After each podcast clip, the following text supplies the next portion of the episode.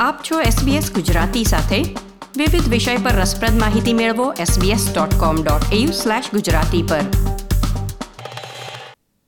નમસ્કાર, હું નીતલ દેસાઈ, SBS ગુજરાતી પર રજૂ કરું છું ગુરુવાર બીજી એપ્રિલના મુખ્ય સમાચાર.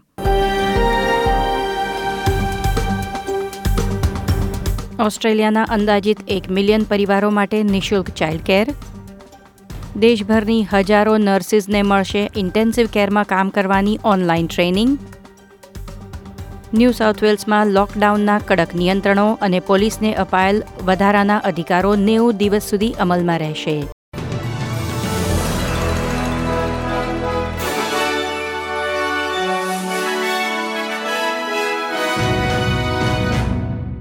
પ્રસ્તુત છે સમાચાર વિગતવાર. આજે જાહેર કરાયેલી નવી યોજના અંતર્ગત કોરોના વાયરસ રોગચાળા દરમિયાન લગભગ એક મિલિયન પરિવારો માટે ચાઇલ્ડ કેર ફી માફ કરી દેવામાં આવી છે. જે બાળકના માતા પિતાએ રોગચાળા દરમિયાન નોકરીએ જવાનું ચાલુ રાખ્યું છે, તેમને માટે ચાઇલ્ડ કેર મફત કરી દેવામાં આવ્યું છે. આ યોજના ત્રણ મહિના માટે અમલમાં આવી રહી છે અને એક મહિના બાદ તેની સમીક્ષા કરવામાં આવશે. ફેડરલ સરકાર દેશભરના તેરસો ચાઇલ્ડ કેર સેન્ટરને આર્થિક સહાય પણ કરશે.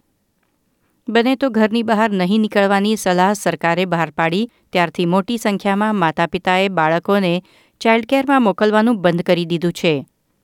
અને ફી ભરવી ન પડે એટલે હજારો પરિવારોએ સેન્ટરમાંથી તેમના બાળકનું નામ પણ પાછું ખેંચી લીધું છે. ચાઇલ્ડ કેરને જાહેર કરાયેલી સરકારી સહાયની રકમ છઠ્ઠી એપ્રિલથી લાગુ થશે. પ્રધાનમંત્રીએ નોકરિયાત માતા પિતાને સલાહ આપી છે કે જો સત્તરમી ફેબ્રુઆરીથી એનરોલમેન્ટ બંધ કરાવી દીધું હોય, તો તમારે તમારા ચાઇલ્ડ કેર સેન્ટરનો સંપર્ક કરવો જોઈએ અને બાળકનું નામ ફરીથી નોંધાવવું જોઈએ.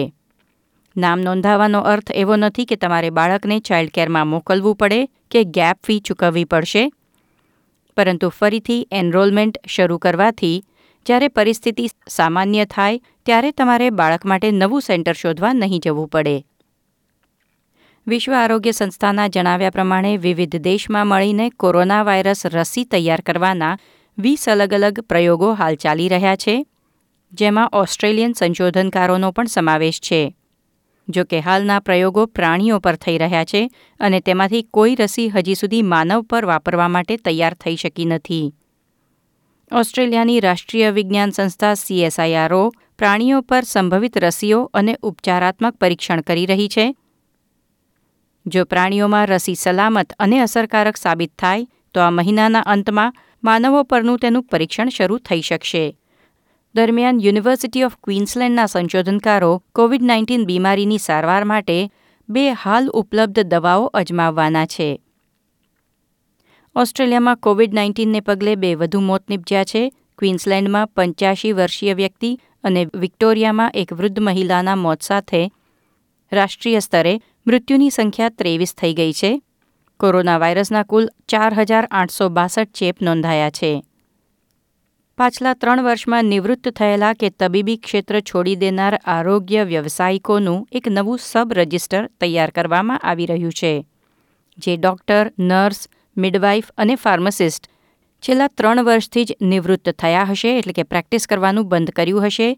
અને હવે કોરોના વાયરસ રોગચાળા દરમિયાન મદદ કરવા ઈચ્છતા હોય, તે આગલા બાર મહિના સુધી આ રજિસ્ટરમાં તેમનું નામ નોંધાવી શકશે. નામ નોંધાવાની પ્રક્રિયા છઠ્ઠી એપ્રિલ સુધીમાં કાર્યરત થવાની અપેક્ષા છે. હજારો રજિસ્ટર્ડ નર્સને કોરોના વાયરસ રોગચાળા દરમિયાન ઇન્ટેન્સિવ કેર વોર્ડની કામગીરી માટે ઓનલાઈન તાલીમ આપવામાં આવશે. અગાઉ સામાન્ય વોર્ડમાં કાર્યરત વીસ હજાર નર્સને ઇન્ટેન્સિવ કેરની જરૂરિયાતોથી અવગત કરાવવામાં આવશે અને ખાસ વેન્ટિલેટર વાપરવાની વિશેષ તાલીમ આપવામાં આવી રહી છે. વિક્ટોરિયા પછી ન્યૂ સાઉથ વેલ્સે મેડિકલ કોર્સના અંતિમ વર્ષના વિદ્યાર્થીઓની ભરતી કરવાની યોજના શરૂ કરી છે. રાજ્યના આરોગ્ય અધિકારીઓએ એસબીએસ ન્યૂઝને જણાવ્યું હતું કે તેઓ યુનિવર્સિટીઓ સાથે મળીને અંતિમ વર્ષના જે તબીબી વિદ્યાર્થીઓ કોવિડ નાઇન્ટીન સામેની કામગીરીમાં જોડાવા માંગતા હોય, તેની એક સૂચિ તૈયાર કરી રહ્યા છે અને જરૂર પડે તે પ્રમાણે વિદ્યાર્થીઓનો સંપર્ક કરવામાં આવશે. અસિસ્ટન્સ ઇન મેડિસિન મેડિકલ સહાયક તરીકે આ વિદ્યાર્થીઓને paid part time role offer કરવામાં આવશે. જો કે તેઓ કોવિડ નાઇન્ટીન દર્દીઓની સારવારમાં નહીં, પરંતુ હોસ્પિટલ એડમિશન કે ડિસ્ચાર્જની પ્રક્રિયામાં મદદ કરશે. અને કેટલાક બિનજોખમી ટેસ્ટ અને પરીક્ષણ કરવાની જવાબદારી પણ નિભાવશે.